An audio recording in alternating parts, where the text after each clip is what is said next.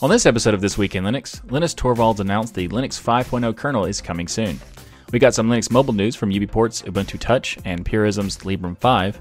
Then in app news, Bash 5.0 is out, and we'll check out some new interesting apps like a new password manager and a subtitle syncing tool. In distro news, we'll look at some news from Clonezilla Live, Funtoo, and Fedora. Later in the show, we'll check out some security news for Metasploit and a new two-factor authentication phishing tool. Then we'll finish out the show with some Linux gaming news for SuperTuxKart and a story about my uncle. All that and much more coming up. I'm Michael Tunnell with Tux Digital, and it's your weekly source for Linux news.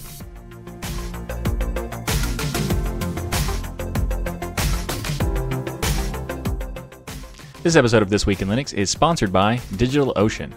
DigitalOcean offers the simplest, most developer friendly cloud platform it's optimized to make managing and scaling apps easy with an intuitive API, multiple storage options, integrated firewalls, load balancers, and much more. You can get all this plus access to their world class customer support for as low as $5 per month, or you can use their flexible pricing structure for as low as 0.7 cents per hour. That's only 7 tenths of 1 cent per hour. DigitalOcean also has 2,000 cloud agnostic tutorials to help you stay up to date with the latest open source software, languages, and frameworks. You can get started by going to DigitalOcean for free with a $100 credit. That's a $100 credit by going to t- uh, do.co slash tux or do.co slash tux. And just a side note, I'm going to be starting a new thing with a, with a droplet I'm about to lo- launch up this week, and it's going to try to sync up the uh, the Telegram and the Discord and the IRC and the Matrix chat and uh, some other stuff, so I can have them like the the goal is to have all the different chats synced up, so no matter which platform you use, you can be a part of the conversation. So we'll see if that works. If it does, awesome. If not, well, you know, this is worth a shot. but anyway, if you want to try something like that, you can get started with a hundred dollar credit by going to do.co slash tux or do.co slash tux. Up first this week is the Linux 5.0 kernel has been announced by Linus Torvalds that it's coming soon. And what's interesting about it is that this is not really any huge major change, even though the number implies that it is, because a lot of times software and programming they usually use the main number to indicate a big massive breakpoint or a big major overwrite and things like that. In this case, it's really just because which I find that's pretty funny, really. So the they were going to call it the 4.21 kernel, and they decided to just stop at 20 and then create uh, jump from 20 to 5.0. And really, there's just because they wanted to, and I think that's pretty good because that's that's funny because they they kind of started that process uh, in the three series, where when they had the 2.x, I think they went up to like it was uh, definitely over 26. I'm not sure exactly when they stopped. I'm pretty sure it was 26 when they stopped. Uh, but they got to um, the third three. They just decided to move it up to 3.0. Then the four, same thing. So uh, it seems like the new structure that they do it is just when they feel like doing it, which I, I think that's pretty funny. Uh, but in this, uh, Linus Torvalds in this article, this uh, mailing list post, he says that about 50% of the the new version will have will be drivers, 20% of it is architecture updates, 10% is tooling, and the remaining 20% is a bunch of stuff like documentation, networking, file systems, and many more. So nothing in particular stands out, but they are removing some ancient drivers, as Linus puts it, uh, which is and specifically is uh, ISDN, which I'm surprised still exists. One of the really cool things about it is that AMD FreeSync is getting support for the in, for the uh, AMD GPU. So the open source version of, of uh, the AMD drivers with paired with the Mesa 19.0 we'll be able to use the FreeSync or the VESA adaptive sync over DisplayPort. And this is one of the few things that has been missing from the open source drivers for um, the AMD cards. So there's going to be a really, really big thing for them. So overall, there's there's it's a lot of just the main thing, the, the you know, constantly iteration of new features and just improving the overall kernel. Uh, but there are quite a few things that are coming. Like last week, we talked about the Raspberry Pi getting touchscreen support, and that's going to be in the 5.0. There's also going to be some improvements for 4K screens and things like that. So if you have a 4K screen, you'll be able to get um, better uh, views for the Terminus co- uh, console font, for example, and many more things. So we expect to see the release probably around the end of February or the or early March. That's based on like the current. They don't really have an exact scheduled date for a release, but based on the current structure of how often they update, it's probably going to be around somewhere around there. So if you'd like to learn more, I'll have a link to the mailing list post in the show notes. Up next in the show is Ubuntu Touch OTA 7 has been released. And if you actually, if you've been following on with the show for Destination Linux as well as this week in Linux, you might know that I uh, currently am uh, using a Ubuntu Touch phone, well, Ubuntu Touch on a phone, uh, and playing around with it for a little bit. And uh, I still, it's not my primary right now, but because uh, it's not really ready for it, but it's very, very close for primary. Uh, it has all the, the, the best things about like, um, you know, it's got all the, the main basics and stuff. So you just got like a browser, and it's got a uh, you know uh, the, the phone's functionality and the, like the the uh, keyboard decent keyboard structure. Like overall, it works pretty good. The thing that's about this is like they have changed to their release structure is now going to be doing it on a monthly basis. Um, they they haven't said exactly if it's always going to be the month or it's going to be like you know give or t- give or take a little bit, uh, but for the most part, it's going to be on like much more comp- more uh, rapid development as far as like their releases and things like that. So just a little bit over a month since OTA 6, they're now releasing OTA 7. And in OTA 7, they've done a lot of improvements. For example, they've given some improvements to the Morph browser, like the ability to close current tabs in the tab switcher view and prevent the device from sleeping when you're when a video is playing. And they've also done some options for default and per page zooming and they've done some um, some compatibility fixes for multiple devices and driver improvements and things like that, as well as improve the theming for the keyboard so that you can now choose to have a light or dark uh, a, dark colored keyboard, as well as you can customize for being more like uh, like fancier or like a flat design and things like that. So overall, I think that the Ubuntu Touch operating system for your phone is quite good, and I think it has a ton of potential and you know, hopefully in the future I'll get like a Librem 5 and put Ubuntu Touch on it because they did say that they were going to have support for the Ubuntu for Ubuntu Touch on the Librem 5. So that would be great. So overall, uh, if you do have Ubuntu Touch, a phone that's running it, you should you absolutely need to update because this is definitely worth it. So if you want to find out more about this, as well as you know try to see if your your devices have support for it, you can go to ubports.org/devices, or you can check a link in the show notes. Speaking of the Librem 5, Librem 5 has got a progress update for the end of the year of 2018 from Purism. And there's a lot of stuff that's been going on for this one. It's really nice to see that. They've got basic functionality for the calls application to work. And they've also done it, done it where they have uh, basic features like ringtones and things like that. They also have a new uh, daemon that interfaces between the Simcom SIM 7100 modem and Pulse Audio, so you can configure Pulse Audio to work with a phone call. And this daemon is called, I'm going to butcher this. It's a Dutch word, I think, and it's Hegtisse. And uh, that's, uh, I gave it a shot. Anyway, there's also uh, some improvements for the libhandy library for adapting GTK3 applications to be more applicable to the form factor of mobile phones. Um, there's also been work on the Virtboard as the Wayland based virtual keyboard. Then Purism's chatty application also now has encrypted chat support as well as SMS, uh, you know, text messages and things like that. As well as they they've added uh, new mockups for the like the GNOME software that's been modified to work with a mobile UI and things like that. And they've also seen some, some improvements to the wlroots as their Wayland implementation for the backend. So there's a, quite a few things that I haven't listed yet. There's you know tons of things if you want to check out the uh, blog post for the Purism uh, website. I'll have a link to that in the show notes. Up next in the show is the release of Bash 5.0, or Bash as in the Bourne Again shell. And Bash, this version has a lot of new uh, variables and improvements. We're going to talk about a few of them. Like the first one we're going to talk about is the Bash underscore argv0 and it's basically what this does is it expands the name of the shell or shell script so similar to how the old variable, the global variable of uh, dollar sign zero would allow you to do that. Um, so it's like the if you type in the name of a shell script and you use this variable, it will check to see what the name of the shell script that you just ran is, and then use that so you can just uh, not have to include that specifically in the script.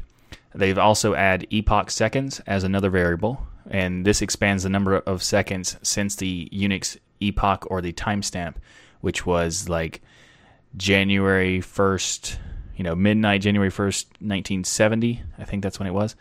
And uh, there's also epoch real time. It's similar to epoch seconds uh, for attaining the number of seconds since the Unix epoch, but this version is a floating point with microsecond granularity.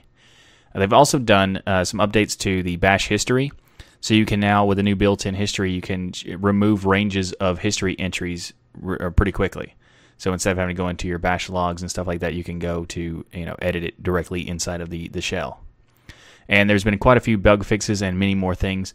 Uh, so there's there's a you know big list of stuff you want to check it out in the show notes. I'll have a link to the post, the official release announcement from Bash, in the show notes below. Up next in the show is a new password manager. It is called Buttercup. Yep, Buttercup anyway, Buttercup is a password manager that is a cross platform desktop application written in Electron. They also have mobile apps and browser extensions, so you can use your credentials in a variety of different, uh, you know, form factors and applications and stuff like that. So if you would prefer not to use a desktop application, you want to use your browser, you can do that as well. Uh, it uses JavaScript for in the encryption structure for a, what they call a secrets vault. The, the way it stores it is that it stores it all in an, a secure archive and I'm pretty sure it's a custom extension. Like I think it's .bcup or .bcup uh, for the, the the actual extension of the of the for, the archive. But the the way they do it is typically they they would want you to store it on your computer, kind of like how KeePass does it, where it stores it directly on the this the computer that is trying to use it.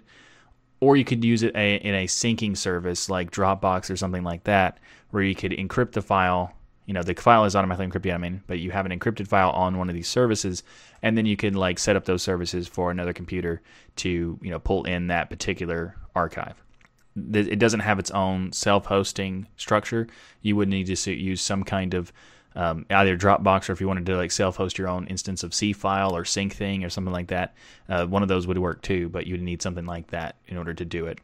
Uh, the archives are encrypted using AES specification, and they cannot be read by anyone you know, unless you have the master password. So uh, even brute force decryption would take so long it's not even possible really.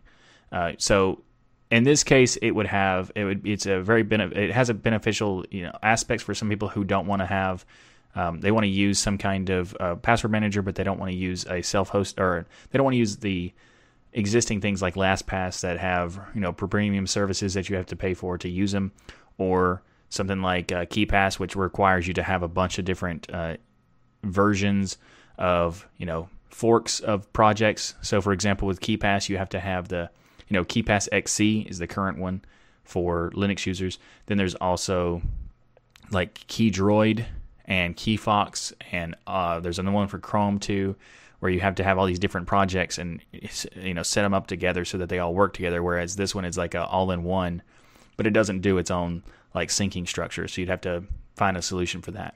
Uh, there are other options like Bitwarden that can allow you to do a similar uh, self-hosted approach, uh, whereas this one is a little bit more user-friendly. As far as like Bitwarden would require you to set up like a Docker container on a on a server, um, but uh, whereas this is just you know a direct archive on your computer, and uh, it might be easier to set up that way. So if you are interested, you can check out a link in the show notes to Buttercup Password Manager. And finally, in the app news section of the show this week is Subsync. It's an auto subtitle synchronization tool. Subsync is is really interesting because it basically takes um, a subtitle file and a you know movie or TV show file or whatever, um, and then would automatically create a you know syncing up the subtitles with the subtitle file with the data of the uh, the audio track of whatever you're watching. Uh, you could also um, essentially, it doesn't. Okay, first of all, it doesn't really automatically create subtitles. What it does is it takes an existing subtitle file and then corrects the timestamps to display those subtitles in a proper place. So it it listens to the audio in the file in the in the video file and then syncs up what the words are uh, that you know that are basically uh, you know listed pr- prior. So you have to transcribe it yourself, but for the most part, that's this is still a ridiculously good thing. If you ever had to do this before, so if you ever you know made you know any kind of content that requires you to do subtitles, it's a massive pain because you have to set up the uh, timestamp. So you'd have to watch it and type it at the same time, and then try. And you have to go back and then set the timestamp, go back, check it, make sure it loads in properly. It's like it's a lot of work for something that a lot of people would argue is not that much beneficial. But this is a fantastic concept because it allows you to take your subtitle files and then add the structure, you know, much much quicker and with a lot less effort. So that's awesome. They've also got supports that with different languages. I couldn't find a listing of exactly how many languages, but it does support quite a few and it has a different like translation things for different like a dictionary structure for like referencing the tracks and the subtitles. It also has uh, character encoding for auto detection for that. It has a graphical user, user interface in order to utilize the thing, so you don't have to like create a script to make it work. Uh, so it, it's quite a, it's really cool, and it even supports uh, drag and drop and auto updating. Uh, because I'm pretty sure it runs uh, for Linux users. It, it runs as a snap, so that's pretty cool. So it's really easy to get started with it. Um, I haven't given a, given a try this yet, but I do plan to because Subsync does sound like a great tool and it would be very beneficial for you know creating a podcast and things like that. As long as I don't fumble too much with my words, you know, like I have in this particular segment. well, anyway, if you'd like to learn more about the Subsync, you can find a link to it in the show notes. Up first in distro news this week is Clonezilla Live 2.6.0 37 has been released. And Clonezilla, if you're not aware, Clonezilla Live is a distribution of Clonezilla allows you to make copies or clones of your disks and able to store them for you know backup and restore and things like that. And it's a really useful tool and it allows you to even take a system and then duplicate it on another on another hardware and stuff like that. So you could do a lot of um, you know really quickly. Uh, well, not quickly because it does take a long time to make a copy of an entire disk but it makes it easy to do so. And Clonezilla is very, very, uh, it's very nice to have in your toolbox. So the latest version of Clonezilla Live has updated to the Linux kernel 4.19.13. It has uh, been updated for Partclone to 0.3.12. Uh, the package LDM tool and haveged were added. Nah, I probably said that wrong. and they've also added the uh, curl package too. So uh, there's a lot of been a lot of improvements done to Network Manager, so that you can you know use configure the network if necessary, especially for Wi-Fi to to, to do the cloning. And they've also done some uh, addition to the massive deployment mode. The interactive client mode was added so that the light server can provide the ability to enter interactive mode of Clonezilla Live in the clients themselves. They've also made it where the, it can handle UEFI boot and a lot of other cool uh, features. So if you are interested in learning more about this particular release for Clonezilla Live or just Clonezilla Live in general, you'll have a link in the show notes. Up next is Funtoo. Linux 1.3 has been released. And if you're curious, uh, Funtoo is actually a uh, it's a variant style of Gentoo. It's not exactly like a, a, derivative exactly, but it is it's very similar in the way that Gentoo works. Um, actually, Daniel Robbins was the founder of Gentoo, and decided to leave Gentoo and create his own, you know, alternative, which was Funtoo. And he created uh, in 2009, and uh, Gentoo started in 2000, like 2000. Uh, but uh, Robbins left Gentoo in that same year.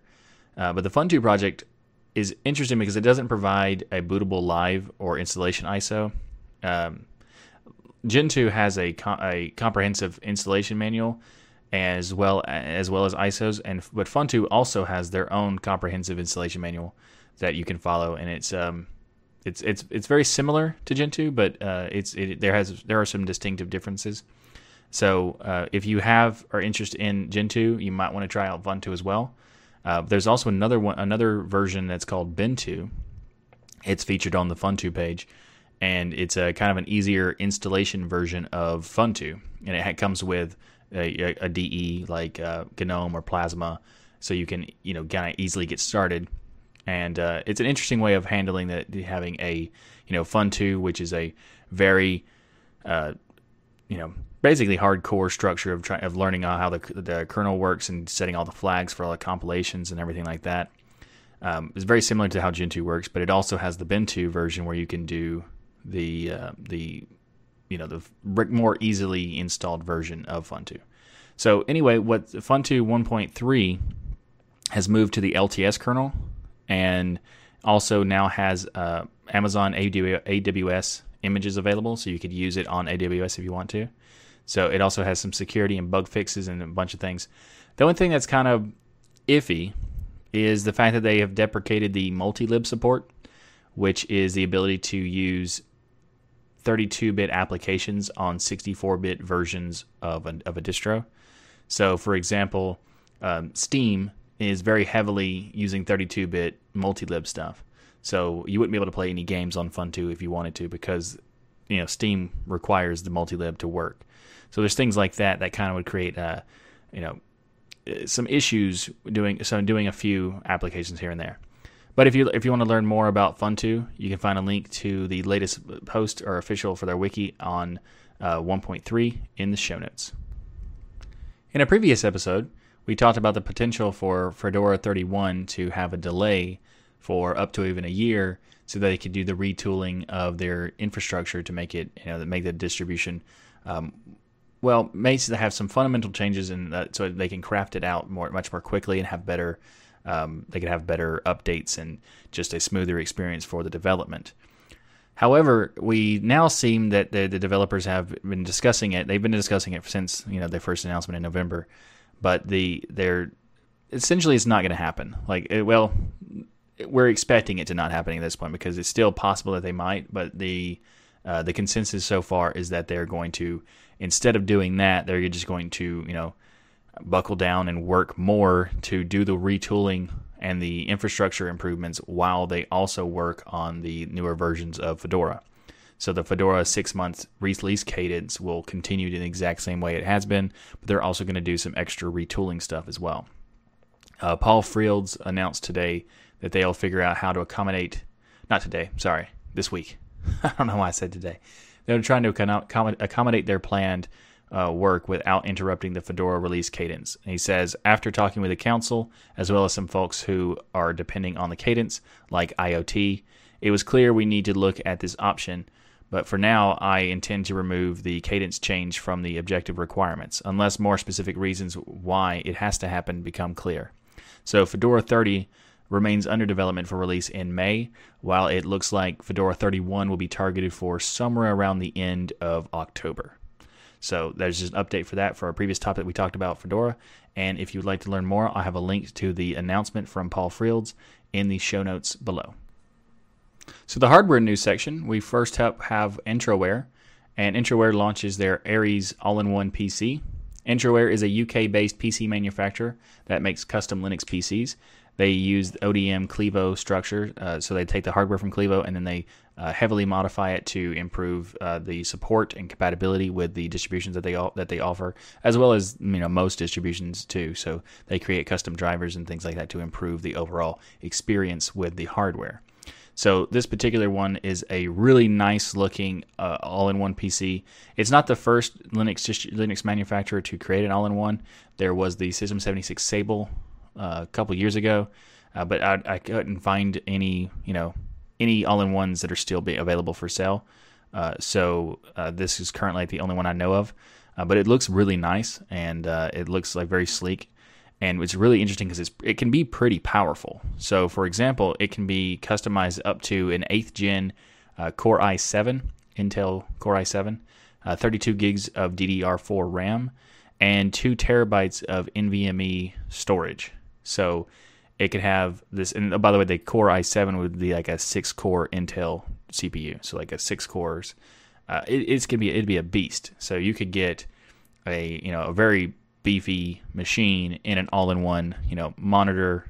If you're not sure what an all-in-one is, it's it's basically a big monitor with a computer on the back of it, um, and it starts out at um, 739 pounds because it's a UK base. They use the pound sterling, and it has a 24 inch matte HD 1080p screen. only thing that's kind of issue is that they, they only offer like a couple different different variations. So like the RAM can be different, the the the CPU can be different, things like that. But there's not you know a lot of big differences. You can't get a a, a dedicated GPU or anything like that, and you can't get an AMD version of it. It's only um, you can only get an Intel version. It'd be really cool if you can get an AMD like APU with it, so you can get like the the combination thing that they made. That'd be pretty cool if they do like another version. But overall, this does seem like a really nice piece of hardware. Uh, if you are interested in getting a all-in-one PC or know someone who might, this might be worth looking into. Uh, personally, I prefer to have multiple monitors that are just kind of like dumb monitors and have like a big beefy machine on the side, uh, just because that allows me to uh, replace you know the parts more efficiently and more effectively.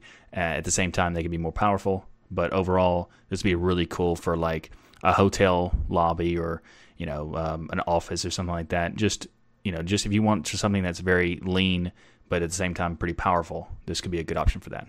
So, if you want to learn more, you can go to check out the link in the show notes for the Entroware Aries all-in-one PC. And the next uh, hardware news is AMD has announced at CES this year that the AMD 7 Radeon 7 GPU is going to be available in February. Now, this is the first ever 7 nanometer GPU that it will be available for consumer level because they announced that the 7 nanometers was going to be made for like data centers and things like that a couple months ago. Uh, and so the turnaround between you know announcing that particular you know offering and then now announcing the one for consumers, that's not very long. So that's pretty cool that they can get it that quick.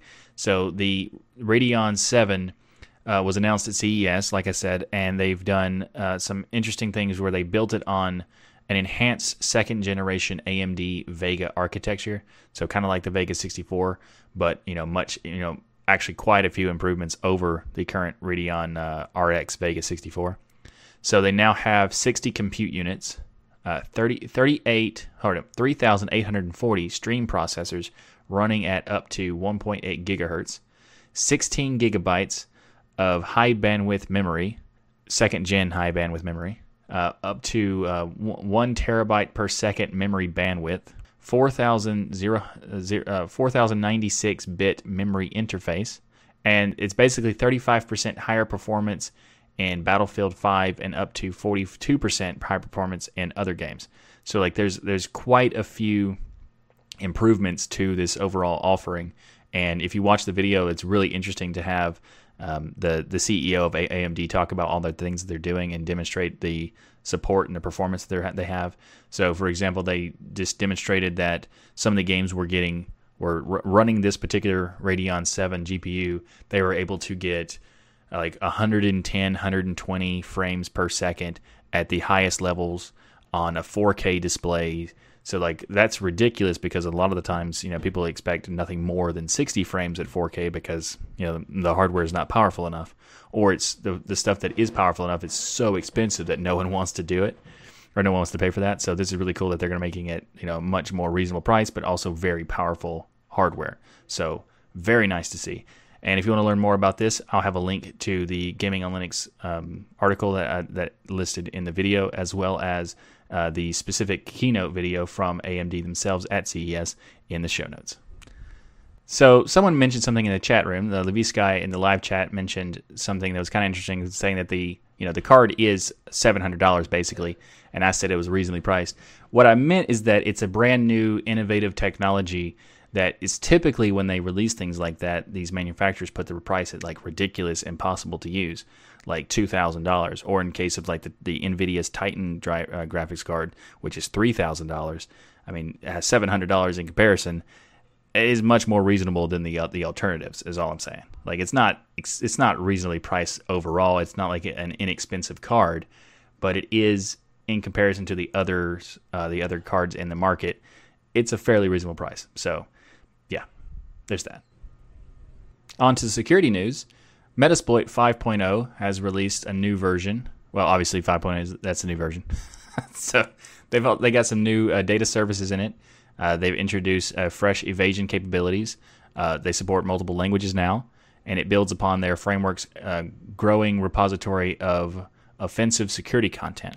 and offensive as an offensive, you know, attacking security. So to to technically to attack your security to make sure you can uh, harden it. So like pen testing and things like that. So if you're uh, interested, the, the pen, Metasploit is one of those like very popular, very useful tools that are in the pen testing, the ethical hacking um, ecosystem, like Kali Linux and Parrot OS and things like that. So it's a very it's a very popular and a very powerful application that is very useful for pen testers. So if you'd like to learn more, you can find a link in the show notes to Metasploit 5.0. Up next is a new pen testing tool that allows you to fish two factor authentication codes. So essentially, like every new hack provides more and more ways of seeing, like, it becomes clearer that the older forms of two factor authentication are not really protection, like reassuring protection anymore, like they used to be because there's a lot of different things that are work people are working on making like uh, ways to compensate or mitigate these uh, these this break so it allows you to have uh, the ability to capture like one-time passcodes and things like that. So the I'm uh, probably going to butcher this, but the Modlishka, which is Polish for mantis, that's why mantis is in the video. Uh, but anyway, it's a, it's a tool that allows you to automate the phishing of one-time passcodes sent by text messages or generated by using authentication apps and things like that. Now, it's really interesting because of how powerful this could be, but there are some caveats too. it. It's not as big, it's not like catastrophic or anything. So, on one level, the tool sits on the same server as a phishing site capturing any credentials and T, T two-factor authentication tokens the user can be tricked into sending. But instead of like cloning the phish site, you know, like the old way of doing it, you know, you take it, you make a website, and it would just be like a copy, uh, or as as close as a copy as they could from the main site. This works like a reverse proxy. So it's actually kind of really interesting, and technically speaking, it's cool in the concept because it allows you to uh, feed the user data from the real site to make an attack look more convincing. So the users they are interact they think that they're interacting with the real site because they actually are interacting with the real site. It's just also collecting the data as a middleman while they interact with the real site. So um, the proxy allows it to you know manipulate and work with the real site in every way. So even like Google, where you have to go through like the process of entering the Google account, then the password, then do the two-factor authentication. Even through all that, you can get the the codes to get in. So it's very interesting that this is possible because it doesn't like the fact that it doesn't use like a cloning structure, but it uses like a sitting on like an extra layer on top is pretty cool as far as like you know conceptually how it works. It's not good in general because you know it's phishing, but still. Uh, but it does have imita- limitations because the main thing is that most of these two factor authentications have a restriction so that these codes will only work for like 30 seconds of the window once they're generated. So if you can't, if you capture the code, you'd have to utilize it very quickly. Otherwise, it'd be worthless. Uh, because at that point, they would replace. They'd have you'd have to get a whole brand new one to get to access it. And it also depends on being able to, you know, socially engineer a target to use a phishing site in the first place. So there are some limitations to it. It's just an interesting concept that I thought I, I wanted to cover because of like the the reverse proxy aspects of it. Uh, and also in some cases, if you use a password manager, some password managers have these uh, these phishing domain checking. So so if you go and try to enter your password into a phishing uh, domain that's like known as being a phishing attack, it will stop it and like let you know that it's a phishing site or a suspicious site anyway. And they also have a video demonstrating how it works. So they set up a, a demo account for Google and they log into a Google account, and then there's like this administration panel that once you log once you go into the panel, you can see it'll say like um, imitate user and what it does when you click that button, it will go to the pay, to that website and then automatically apply the two-factor authentication codes and be on the account as that user. So, in general, potentially scary because of how much how you know bad that could be. But there's also some you know some situations where it's not really practical and more because of the 30 second window, it's not likely to be an issue but I still think that the idea and the concept itself is interesting. So if you want to learn more about this, I'll have a link to Modlishka in the show notes below. In some unfortunate security news, we have some uh, security holes that have been uncovered for systemd. The security company Qualys, Qualys, uh, probably, uh, has some revealed some three uh, systemd security vulnerabilities. Now, most of these security, two of these security vulnerabilities are much or much worse than the other one, but uh, you know, oh, we'll get to that in a second. But first of all, most systems, most Linux distributions utilize systemd a significant portion of those that utilize it are vulnerable to these these uh, issues. However, uh, SUSE Linux Enterprise, OpenSUSE Leap 15, and Fedora 28 and 29 are not exploitable because they use a, their user space is compiled with GCC's uh, TAC fstack clash protection flag. Which because the reason why is that this is a um, this is a variation of a stack overflow bug called a stack clash the stack memory is forced to allocate memory to deal with a data overflow. Then it overlaps with the other memory areas, and once there, the data smashes the stack or memory space, enabling an attack possible. So these there's two, three cases of these issues, and two of them, which is uh, CVE. I'm not going to do the whole thing, but 168.64 and 168.65 are memory corruptions, and then the 168.66 is out of bounds memory, uh, out of bounds memory read. The first two, the 65 and 64, both of those have been uh, patched already by the systemd team and are likely available in the distribution that you're using, uh, depending on how fast those update uh, for your distribution. More, more, than likely, pretty quick. Uh, but what happens is that it allows the uh, multiple megabytes of command line arguments to be passed to the Linux system logger or syslog, and that causes the uh, systemd's journald to crash, and then this creates a hostile local user to take over the system, allows a hostile user to lo- to take over. Now, the local user part is very important. Now, this is a vulnerability and it allows to you know el- escalate privileges and things like that, but it does require local physical access or a previously compromised system. So this is not going to allow you to compromise a system in a, in you know remotely or anything once you've already compromised it, this could have been used as a method to escalate privileges. But other than that, you know, you still have to somehow get into the system in the first place. So it's not it's a vulnerability, but it's not like a remote execution issue. And two of the three have already been wor- have already been fixed and and patched, and the other one is currently being worked on, and more than likely will be patched very soon. So another thing is that the Qualys people say that they have uh, created some exploits for the first two things, the 64 and 65, uh, but they're not going to release them, and they haven't released them yet, and they don't have any plans to release them anytime soon. We don't know if they're ever going to release them or not. More than likely, will for proof of concept once they're done and once the patches are are finished. Uh, but just to let you know, uh, these you know you should update your system as soon as possible if you do have uh, one of the distros that is affected. So either not uh, Fedora or not OpenSUSE, and uh, then you would be probably affected. But at the same time, it's not a huge attack vector. It's just a lot of people would probably be attacking systemd because it's very common and very popular to hate systemd.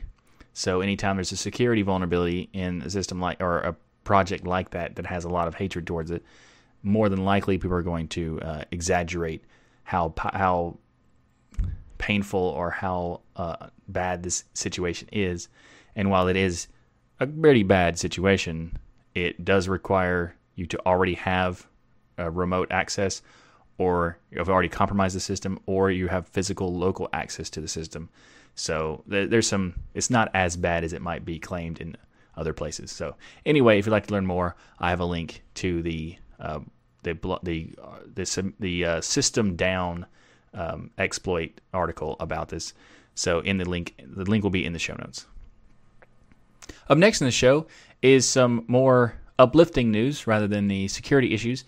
Uh, and that is Humble Bundle is now doing a ebook bundle for photography books. So last week we talked about you know uh, Darktable and RawTherapee, and this week I uh, just happened to see that they're doing a Humble Bundle for uh, a variety of different photography books. So I think it was you know very good timing, I suppose. And this has a lot of digital field guides for multiple Canon and Nikon cameras. It has books on exposure, lighting, uh, night and low light photography, black and white digital photography, and it also has books on like specific styles of photography, like weddings and family portraits and concert photography, uh, like the different ways of doing product photography and things like that, and a bunch more. I didn't actually get a total of how many books there were, but it looks like there's about over 20, maybe even 30 books in this. Uh, I don't know exactly how many, but uh, it's a significant amount of books. If you are if you're interested in photography or curious about getting started with it, this might be a really good opportunity to get a lot of um, you know good guides pretty cheaply because I think you can get all of them for like fifteen dollars or something. Um, I think that's the like the highest tier is the fifteen dollar tier. So anyway, if you're interested, I'll have a link to the Humble Photography books uh, in the bundle for it in the show notes. But before we move on, I want to let you know that the link in the show notes will be an affiliate link to the Humble Bundle. So if you do decide to purchase it and use that link, Tux Digital will get a small percentage of the purchase uh, towards the channel. And I would really appreciate if you were to do, if you did want to buy it, that you would use that link because that would benefit the channel and this show. So, anyway, thanks again uh, for using it if you do. And uh, yeah, I have a link in the show notes for the Humble Photography Books bundle. So, next up in the show is the Linux gaming section. And first up is a story about my uncle. This is okay. It's a technically it's a video game called A Story About My Uncle, my uncle, and it's a really interesting game. And first up, before we talk about the game specifically, I want to let you know that they that Steam has the game uh, in a giveaway right now for free. So you can go to the Steam page. I'll have a link in the show notes for this particular game on Steam, and it's just free right now. So you can go and get it for free. Uh, this is only until uh, January 14th, so m- like mid Monday, roughly, depending on what your time zone is, anyway.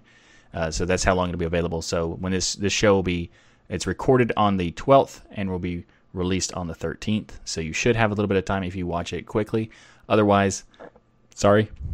This game is a first-person platformer, and it's a really cool gameplay uh, system. It's a it has like a grappling, like a electric gra- grappling system uh, it's very cool. The visuals are mostly fantastic. Like there's a lot of cool stuff about it. The, like the the visuals of it, like the areas and the the paths and the, everything that you do is really nice looking.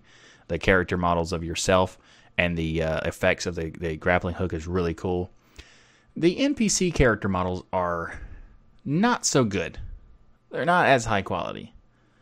Uh, they they kind of look out of place, but it might be a style choice that they chose to do. And and it does kind of give it some more quirkiness to it. But overall, I think that uh, it just seems out of place. But the graph, everything else, the graphics look fantastic. So if you're interested in checking out a first-person platformer, uh, I would say this is definitely worth playing. I mean, it was worth. I I bought it back in the, like a couple of years ago, and it was very great then. So it's definitely worth free. So if you want to find out more uh, or you want to play this game, I'll have a link in the show notes for the free uh, uh, story about my uncle giveaway that Steam's doing. So this is until January 14th. Like I said, I don't remember exactly what time, uh, but I think it's somewhere around like midday uh, Eastern time or so. So yeah, link in the show notes. In a previous episode, we talked about SuperTuxKart getting online multiplayer. And I am very pleased to let you know that the online multiplayer beta has been released. So if you want to try it out, SuperTuxKart has they're allowing you to download a tarball, which you extract the tarball and then run. I think it's called like run.sh or rungame.sh, something like that, in the front aspect of it. So that way it can find all the different libraries it needs that are inside the tarball, and you just run that in your uh, your console or your terminal, however you want to do it, and it'll just load the game that right right there. So you'd also need to create an account an online account because they have their own online system. So you want to create your account and then uh, you want to log in. And once you do log in, you want to make sure like, well, it's up to you whether you want to save the password or not. But if you don't, you'd have to every time you want to play online, you would need to uh, re-log in every single time. So might want to save it, might not. It's up to you. Um, but there's also a lot of cool things about it because uh, I did give it a shot. Um, the the multi the multiplayer modes actually include regular racing, capture the flag, and some others. There's even like a soccer mode that I played a little bit. Uh, it's not. It's kind of like trying to do Rocket League combination of SuperTuxKart. It's not really anywhere close, but it's kind of fun anyway because of how you know silly it is. Uh, but SuperTuxKart is a really fun game, and it's been around for like 18 years or something. But this this new multiplayer or online multiplayer aspect to it is ridiculously improving to the game because like, it makes it so much more fun to play against people you know and things like that. And it's just it's just fun. So I've got a chance to test out the beta against Ryan, a fellow co-host of Destination Linux, as well as Dustin from Ubuntu Budgie, and we played uh, a few races. Uh, well, technically, they played a few races. I only played one race, and unfortunately, the default control key bindings for using a controller are terrible. Really weird structure set up in the game. So I was, uh, unfortunately, I lost the race that I played, but it was not my fault. It was the controller's fault. It was technically the controls set up inside of SuperTuxKart. That's what happened. I mean, Ryan will give you a different story, but that's what happened. Okay, so if you want to try out this game, you can go download the Tarball. I have a link to that in the show notes. And maybe we should do like a community, you know, gaming night or something where we could all play like SuperTuxKart online in one of the game servers and stuff. That'd be fun. So if you're interested in that, let me know in the comments or in the live chat if you're watching this live, and let me know if you'd be interested in that. So we, because we, I definitely want to do that. So hopefully you do as well. You'll find a link to the Tarball and the blog post for SuperTuxKart's uh, open uh, online multiplayer beta in the show notes. And finally, this week, SteamPlay on the ProtonDB has reached over 500 platinum games uh, in the database. So ProtonDB is a keeps track is a community website that keeps track of games and does testings to a variety of different distributions and different games to see if a game works well with Proton or the Steam Play structure within you know with the new Steam that they announced a few months ago, or the new Steam compatibility layer that they announced a few months ago and we now are currently, as of this recording, uh, at 507 platinum rated games. So platinum means it just works without having to do any special uh, command launch commands or anything like that. It just works. Uh, so we actually have 507 right now of rated games, but there's also the rated trending, which means that it is uh, these games are on the verge of being rated uh, platinum, but they're not technically platinum yet. They just need some more testing and some things like that they currently it's at 578 platinum rated games. So it goes even even higher when you add the trending section. So if you wanted to try it out, there's some games that are really really good games that are on the list, like Red Faction Guerrilla, Hitman 2, Outlast 2, Call of Duty 4 Modern Warfare, Modern Warfare, Star Wars Republic Commando, and even Crazy Taxi, which is a port to PC from the Dreamcast. So it's it looks pretty dated because it was made on the Dreamcast, but it's still fun and it's like a good nostalgia game. So if you want to try that, you could try that on uh, the Proton or using Steam Play. So anyway, if you want to try look at the rest of the games that are available on the Proton DB, I have a link in the show notes. Thanks for watching this episode of This Week in Linux. If you'd like what I do here on this show, please like that smash button and be sure to subscribe. If you'd like to support the channel, we have multiple ways to contribute via PayPal, Patreon, and many more. You can find out more by going to tuxdigital.com slash contribute. Or you can order the Linux is Everywhere t-shirt by going to tuxdigital.com slash Linux is Everywhere. Or if you're in Europe, you can go to tuxdigital.com slash Linux is Everywhere EU for shipping inside of Europe. We also have ways you can contribute without any cost to you by using our affiliate links. You can find links for places like Amazon, private internet access, and many more. You can learn you can find all these by going to tuxdigital.com slash affiliates. If you'd like to submit some good news to the show, then visit the subreddit by going to thisweekinlinux.reddit.com. If you'd like some more podcasting goodness from me, then check out the latest episode of Destination Linux, as I'm a co-host of that show. And just a reminder, this show is live usually every Saturday, so join us in the live chat room to discuss all the latest Linux news each week. Thanks again for watching. I'm Michael Tunnell with Tux Digital, and as always, keep using, learning, and enjoying Linux.